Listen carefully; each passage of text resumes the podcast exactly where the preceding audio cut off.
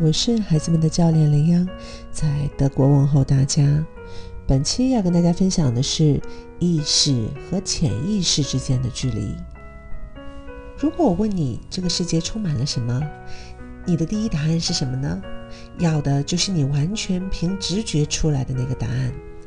我这里呢有一份统计结果，大约有 一点六万欧洲人参与了统计，三分之一的人呢给的是积极正面的答案，这个世界啊充满了爱、阳光、生命等等。三分之二的人呢给的却是消极负面的答案。人物属性中、呃、排名第一的答案呢就是白痴，那非人物属性排名第一的呢是问题。也就是说，他们的答案是这个世界充满了白痴和这个世界充满了问题，占据了负面答案的榜首。一说起潜意识呢，可能很多人都会立马想起催眠，然后就是各种敬而远之，躲得远远的。其实啊，潜意识说白了就是自动化的行为，那些完全不调用你大脑能量去思考的行动，其实就来自于你的潜意识。我们每天的大部分行动呢，都是由我们自己的潜意识来支配的。比如说你穿衣服，这时候你不会去思考，哎，我是先穿裤子还是袜子，先伸左脚还是右脚，一切都是下意识的习惯行为。包括我们每天工作里做的一些决定啊，很多你也都不再会去思考，下意识的就做完了。就好比刚刚开头我问你的这个问题，这个世界充满了什么？你的下意识回答是积极的还是消极的呢？如果把意识和潜意识讲得更通俗易懂一点，就是在十一公里的潜意识下，我们才有那么十五毫米的自我意识。很多地方呢喜欢把潜意识呢比作冰山模型，认为呢超过 百分之九十 的个体行为不受自己的控制、啊、都是在飞行模式，也就是自动模式下完成的。这对我们意味着什么呢？如果你看到的只有问题，那你就好像在自己身上安装了一个问题探测器，我们的潜意识呢就会下意识的让我们去发现满世界的问题。比如说孩子那么叛逆不听话，另一半是那么的自以为是、啊、疫情下的生计压力等等，全部都是问题。只要你找，问题永远都足够的多，所以这个世界是那么的糟糕，有那么多的问题。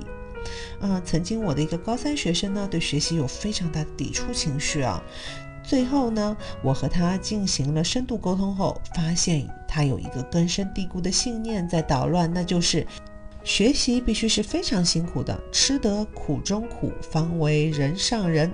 而他呢一没做好吃苦的准备，可以说是对吃苦呢有惧怕心理。二是认为呢就是我没有像别人那么苦过来啊，我没有付出那么多的努力，怎么配得到好成绩呢？在信念的训练里面呢，他的抵触情绪呢强烈到我只能改变训练计划。所以当时我就问他，我说为什么学习就不能是快乐的？嗯，他告诉我各种他说服自己的理由，比如说嗯，从小到大从父母和书本上得到的都是十年寒窗，比如说某某某都是勤奋吃苦才金榜题名，而且呢我们的老师呢还会特地让我们写命题作文。嗯，就是北大清华的那些名校的教授也提出来说，学习必须是苦的，中国不能效仿其他国家的快乐学习，那是欺骗学生的行为。我们的大脑会在潜意识里保护我们免受痛苦，学习那么苦的话，又有几个人能坚持呢？怪不得很多人的高考水平就已经是一生的巅峰了，因为那样的苦海在考上大学之后啊，就可以挥手拜拜了。但学习难道不该是终身的吗？那么不快乐又如何去坚持呢？老师家长啊，肯定是出于好心和善意才会一直的去跟孩子强调学习的痛苦，但是一旦这种痛苦深入骨髓，潜意识的力量就会主宰这些年轻的孩子们。再来分享一个我很喜欢的测试，就是疤痕实验。